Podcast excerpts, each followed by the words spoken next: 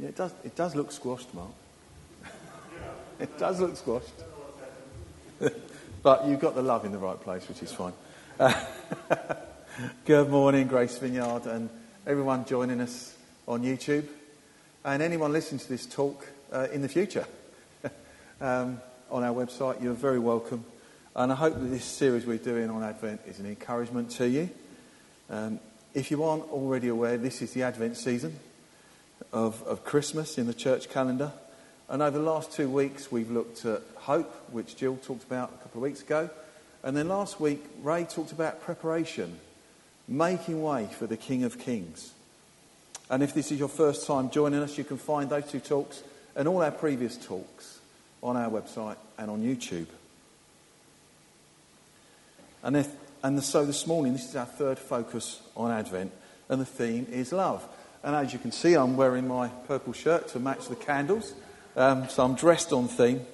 So, what do we perceive love to be as we approach the big day? Probably with concerns again this Christmas. Uh, you know, will we actually have one? Will Boris cancel it again? Um, as of yesterday, we were in Plan B. And as you can see, you're wearing masks because you need to in certain circumstances. And as of tomorrow, we're working from home um, if you can. And that's great for me because I don't have to drive to Dartford most days. So that's fantastic for me. And how does the way we celebrate Christmas measure up to God's gift of love that the Bible tells us about and we, we, we're talking about today? So, what do we consider love to be? Is love a pile of Christmas presents under the Christmas tree? Now, we went up to London yesterday to see a play, and London was rammed with people presumably most of them trying to find a Christmas present for somebody and they didn't know what they wanted. Um, but hopefully they're an expression of love for those that we love. Uh, is this love? Ah. Well, I hope it is. You know, we celebrate our 38th Christmas together as a married couple. So I hope it's love, or, or maybe it's just tolerance. Uh, who knows? But what really is love? Well, let's go straight to the Bible passage that I've chosen for today, which is 1 John 4 7 to 12. Dear friends, let us love one another, for love comes from God. Everyone who loves has been born of God and knows God. Whoever does not love does not know God, because God is love. This is how God showed his love among us. He sent his one and only Son into the world that we might live through him. This is love, not that we loved God, but that he loved us and in some versions, it said, He first loved us and sent His Son as an atoning sacrifice for our sins. Dear friends, since God so loved us, we also ought to love one another. No one has ever seen God, but if we love one another, God lives in us and His love is made complete in us. So before going any further, let's just pray. Dear Lord, thank you for Christmas, and especially at this Christmas 2021. We pray that you would enable us to receive your love in a new way. The love of the gift of your Son, Jesus, the Saviour of the world, as given to Mary and Joseph and the Magi and everybody else that first Christmas, and as you've given to us every Christmas since, for over 2,000 years. Your amazing love that we've just read about. In Jesus' name. Amen. So, as I said this morning, we come to our third focus on Advent. And we would normally, if we had an Advent crown, we'd be lighting the candle of love. Christmas can have many meanings, emotions, and memories, can't it? So, this Christmas time, with all that we could be going through in our lives, um, good or bad, what place is love in all that we are planning? Love is such a big universal theme, isn't it? You can find it almost anywhere. There's films, books made about it, there's thousands of songs about love. Andrew Lloyd Webber wrote aspects of love where the title song is Love Changes Everything. Love is more than just something we feel. Love makes us come alive. Love helps us to grow as human beings. Knowing that we are loved helps us to overcome negative feelings and experiences. The love that we experience from friends and family points us towards that greater love, that never failing love that God shows to each of us every day. It's got so many meanings from the connections that we make with others to the love and respect that we should show ourselves, but often we don't. But the most important connection is the one with God and His love that we receive through Jesus. Advent is in the, in the time of the church calendar, is where we focus on hope, peace, joy, and love that Jesus' birth made possible. It reminds us that God's gift to us is love. And how can we be sure of this? Well, we can be sure because God was prepared to sacrifice his only son for our sins. God's love is so great that he gave the very heart of his love that we could have eternal life and forgiveness. As we just read in our reading, God demonstrated this love by sending us Jesus. And the apostle, and uh, this is the most famous verse in the Bible, the apostle John in his gospel puts it this way For God so loved the world that he gave his one and only Son that whoever believed in him should not perish, but have eternal life. The verse tells us God loved the world, but remember, it's more personal than that because we are the world, not, not, the, not the planet. The world is us who God created. And God loves you, He loves me, He loves each one of us. Just think for a moment about the people you love and how powerful that is. Then multiply that by a billion, billion, billion to the nth degree and you still won't be able to measure how much God loves you.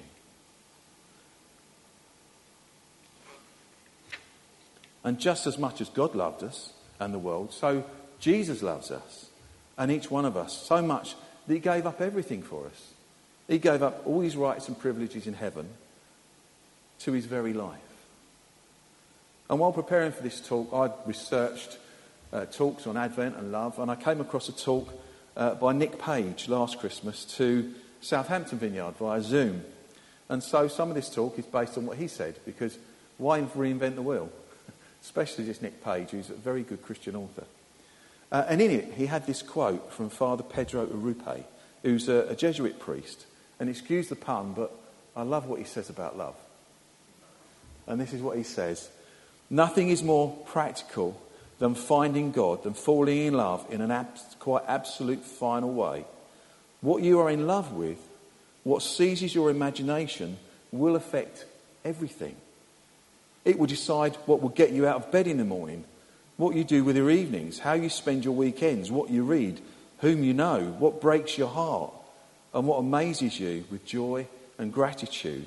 Fall in love, stay in love, and it will decide everything.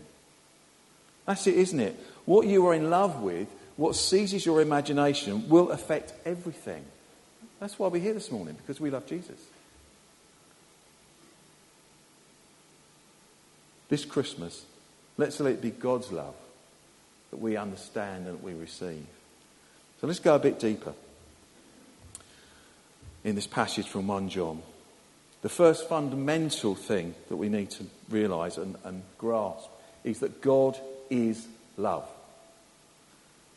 1 John 4 8. Whoever does not love does not know God, because God is love. Do we really believe that? Because it's not part of his job description. He doesn't get up in the morning and go, It's on my to do list today. I've got to love him again. No, it's who he is. God is love. It's part of his being, it's his character, it's the centre of who he is. And everything that God does springs from that. God's love for there isn't a response to us, it's a precondition of our existence. Because God literally loved us into existence when He did creation, when He formed us in the womb. In Isaiah it says, Before I was born, you knew me in the womb. It's at the heart of everything God does in the creation story. And a lot of us struggle with that, don't we? Because we have a wrong image of God, or we can have a wrong image of God. For a long time, when I was a Christian, I didn't really relate to God very much. I relate to Jesus because, as I've shared my um, testimony before, that God met me on a road in my vision uh, and said, you know, Come with me. So Jesus came to save me, literally. And I related to Holy Spirit because, well, that's where the power is. And I could, you know, fireworks and stuff. So I was really into Jesus and the Holy Spirit. But God, well, yeah, okay. And I was really unaware of that. And I thought, why? Because, you know, my father wasn't nasty to me when I was growing up. Actually, he was pretty much absent though, and he died when I was 12. So I didn't really know him. And, and I suppose I felt that he wasn't really interested in me. But that absence left a gap in my development that made it hard for me to relate to God as the Father who was interested in me. Then the church we were part of decided to run a Living Waters ministry course. Uh, and so Chris and I did that as part of the leadership team because we were preparing to run it as a church. And then one evening, and I was sort of doing, oh, well, we've got to do this course because we've got to. And then one evening they were talking about various stuff, and they talked about scaffolding that uh, helps you grow as, as you grow up. And I realised that that scaffolding for me, from, become, from being a teenager to becoming a man, wasn't there because my dad wasn't around. It was my mum that brought me up. And that absence left a, get, a gap in my development that made it hard for me to relate to God. So I received prayer during that evening. And gracefully, God said, I will replace all of those years that you lost and all that development that you lost. I will be your father. And for the first time, I really understood how God was interested in me and was my Father and how much He loved me. Which brings us to the second point tonight from this passage that we are loved, that you are loved. Verse 10 in our reading this is love, not that we loved God, but that He loved us. And I said, in other verses, He said, He loved us first and sent His Son as an atoning sacrifice for our sin. You know, we all have those times when, when we feel down, don't we? When we struggle with problems in our lives, with illness, uh, with our health, with losses.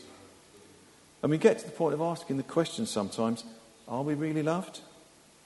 Or are we unlovable? The clear answer, and the sounding answer from this passage is yes. You are loved because God loves us, and nothing can separate us from God's love. Paul puts it this way in Romans 8 38 and 39. For I am convinced that neither death nor life, neither angels nor demons, neither the present nor the future, nor any powers, neither height nor depth, nor anything else in all creation will be able to separate us from the love of God that is in Christ Jesus our Lord. So you can be sure this morning, I can be sure this morning, that nothing can separate us from the love of God apart from ourselves. It's so easy to turn our back when, when things aren't going right and say to God, Oh, I've had enough. But God's always there. His love is always there. Nothing can separate us from God's love. There's a, a great song by Brian Johnson and Jeremy Riddle. One thing remains. And these are the words Higher than the mountains that I face, stronger than the power of the grave, constant in the trial and the change. One thing remains. Your love never fails, never gives up never runs out on me. On and on and on it goes. It overwhelms and satisfies my soul. And I never ever have to be afraid. One thing remains. Your love never fails, never gives up. It never runs out on me. In death, in life, I'm confident and covered by the power of your great love. My debt is paid. There's nothing that can separate my heart from your great love. And therefore, we can be sure that we are loved. And as I said earlier, we can be sure because God was prepared to sacrifice his one and only Son. God's love for us is so great that he gave the heart of his love. We could have eternal life and forgiveness. And so, the Christmas story, well, I don't want to call it a story because it's not a story, is it? It's truth. And when we say story, think, oh, you know, it's just a story. And I think a lot of people feel that, don't they? No, it's just a story. But it's not. It's the truth of God's love. So let's talk about it as truth. Christmas is one of love. Remember what Ray said last week. And I hadn't thought of it like this myself before. God prepared for that event for hundreds of years. It wasn't a chance event. Now, Joseph was descended from David, so he and Mary had to go to Bethlehem for the census. And Caesar just decided at that time to hold a census that they had to be at. And the gifts that the Magi gave just happened to be ones that would prepare Mary and Joseph and the baby to go away into exile in Egypt and would provide for them in those two years. Isn't God amazing? God's plan for Jesus' birth and all that's followed was perfect and in, intricately planned. And you and I are part of that plan. We're not an accident. As I said earlier, God literally loved us into existence. Jesus said this in John 15 9 to 12. As the Father has loved me, so I have loved you. Now remain in my love. If you keep my commandments, you will remain in my love, just as I've kept my Father's commandments and remain in his love. I've told you this that your, my joy may be made. No, sorry, is that? I've told you this so that my joy may be in you and that your joy may be complete. And therefore be assured that you are loved beyond measure. And third, but by no means least, we are called to love others. Back to our reading, verse 7. Dear friends, let us love one another, for God, for love comes from God. Everyone who loves has been born of God and knows God. Verses 11 and 12. Dear friends, since God so loved us, we also ought to love one another. No one has ever seen God, but if we love one another, God lives in us and his love is made complete in us. Our calling as those who know and love God and love Jesus is to show love to those around us. That's why we do Grow Baby, why we support Food Hub, why, when we're allowed to, we'll be out on the street on Saturday morning praying for people. And other things that we will be doing in, in 2022. You know, as Mark said, we've been thinking and praying as a leadership team of what will we do? What's God calling us to do? And all of that is because of love. We don't do it for any other reason. If we do, we're doing it for the wrong reason. And how do we know what that love looks like? Well, we look at Jesus and see his example. And as followers of Jesus, his apprentices, we seek to follow and copy his example and put it into practice and action in our lives. We just sung, didn't we? Show me who you are and fill me with your heart and lead me to, in your love to those around me. We may be the only Jesus that people see this Christmas. So, as we approach the end of the year, as we get ready for Christmas, what does love mean for you? Where do you experience love? Do you really know that God loves you? Do you know you're truly loved by God this Christmas? And how can we share the love of God with those around us and the love of Jesus around us this Christmas? I just want to finish with this prayer. And I couldn't find the version of the Bible this was from, but this was at the end of a little, I found a, a website which talked about the different candles of Christmas. And this was the prayer. My prayer is that your heart may be encouraged and strengthened. I want you to be joined together in God's love. Then your understanding will be rich and complete. You will know the mysteries of God. That mystery is Christ. All the treasures of wisdom and love are hidden in him. Amen. So thank you for listening. You can find more about us on our website at gracevineyard.co.uk. And in a moment, we're going to end the Zoom session, uh, sorry, end the YouTube session and go on to Zoom. But before we do, I'm just going to read the breakout questions. Uh, and Mark will copy these and paste them into the Zoom chat. So if you're on Zoom, you can see them. So, question one How has this talk this morning challenged or changed your understanding that God is love? This Christmas, are there things in our lives that are stopping us from accepting that we are loved or from receiving and experiencing God's love? And how can we share God's love more effectively with those around us this Christmas? At the end, pray for each other. Amen.